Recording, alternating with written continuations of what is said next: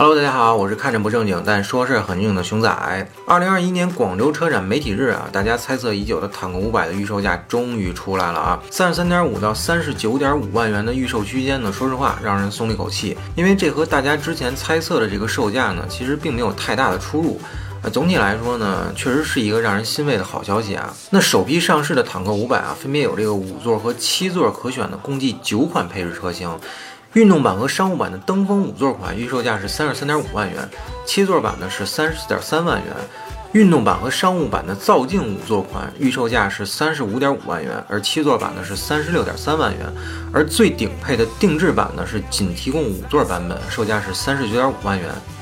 这里说一下啊，运动版和商务版的核心区别是两款车的前进气格栅不同。此外呢，运动版采用的是外挂式备胎。而商务版的备胎呢是悬吊在后备箱下面的，所以运动版的车长呢要比商务版要长一些。其次就是商务版的造境版本，也就是商务版的顶配车型啊，以及这个定制版车型采用的是二十寸的轮毂，而运动版的顶配造境版本和商务版的低配，也就是这个登峰版本啊，配备的是十九寸的轮毂，而全系入门的运动版的登峰版本啊，则使用的是这个十八寸的轮毂。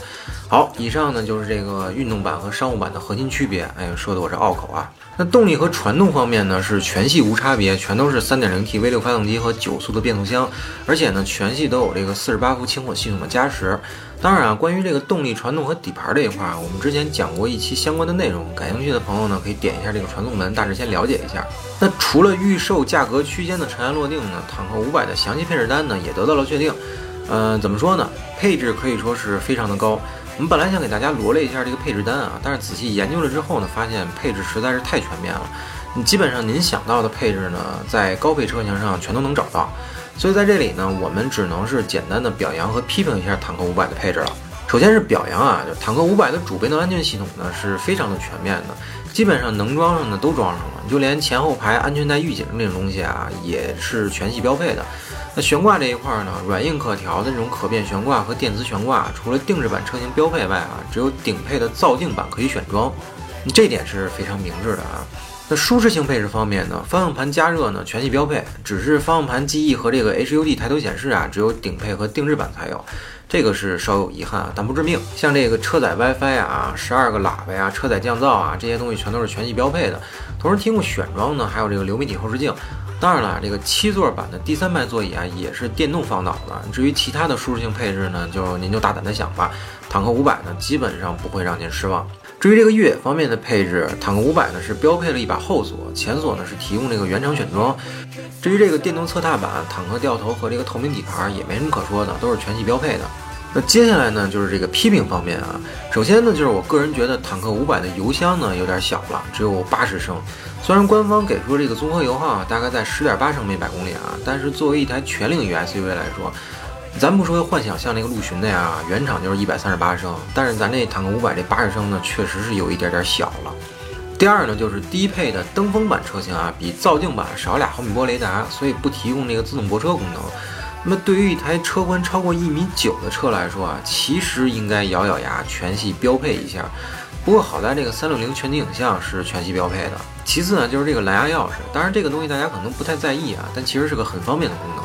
目前呢是只有顶配的造境版才提供。不过我很纳闷啊，就是你全系你都标配了 OTA 车联网功能和远程启动功能，为啥这个蓝牙钥匙就不能全系标配一下呢？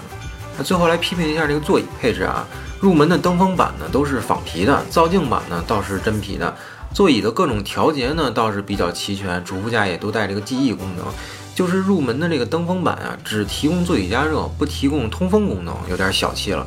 造境版呢提供的倒是挺全面的，加热、通风啊，还带按摩。而且这个五座版本啊，还是前后排加热、通风和按摩。那七座版呢，就是后排有加热、通风，但没了这个按摩了。